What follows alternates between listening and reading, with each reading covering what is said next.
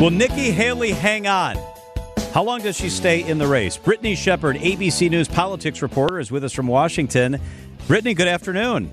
Hey, good afternoon. How are you doing? Good. So I, fit, I thought an interesting development today was that Donald Trump is aggressively targeting Nikki Haley's donor base, saying anybody who supports Nikki Haley, you know what, you're in trouble with me and you'll be permanently barred from my campaign. Then Nikki Haley says, you know what, I'm going to sell T-shirts that say permanently banned and I'm in to stay. How do you assess what's happened with the back and forth?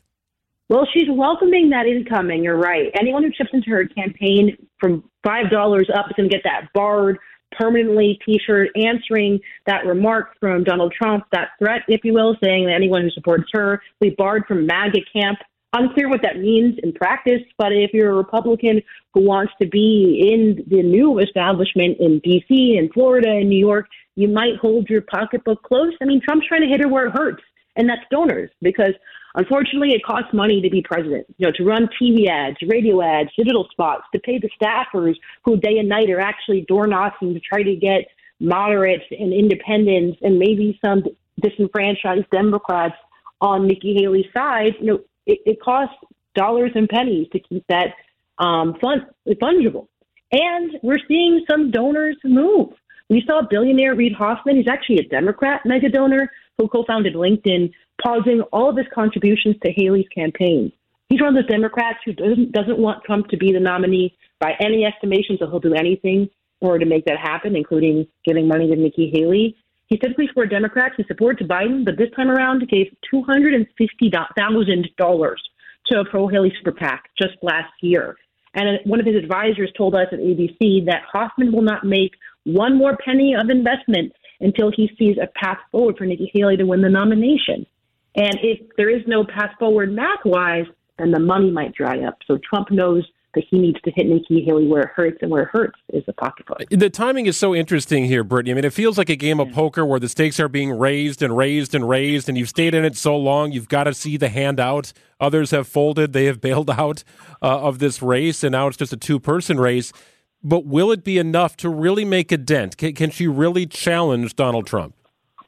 I think it depends who shows out for her in South Carolina. Her campaign made a big bet in New Hampshire, and I just got back from Manchester and many other cities in New Hampshire where she was targeting the kind of left-leaning but not super progressive towns that might think that she is their only hope, that democracy is on the line, to steal a line from the Biden campaign.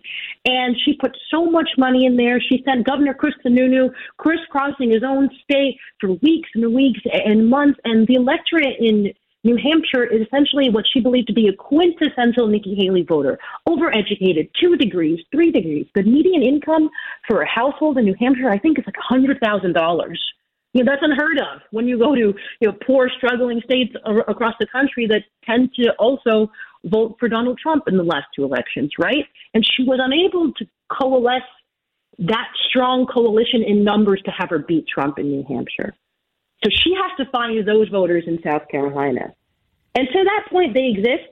A lot of folks from New York and the tri-state area, they leave. They like the tax policy better in South Carolina, who are moderate Democrats, moderate Republicans, and would probably be turned off by Donald Trump and into Nikki Haley. And, you know, journalists are bad at math, but running for president is also a math game, right? And it's a delegate thing, right? She didn't get a delegate she wanted in Iowa. That was clear. She came in third. She didn't get delegates that she thought she could get to like have an embarrassing loss for Trump in New Hampshire.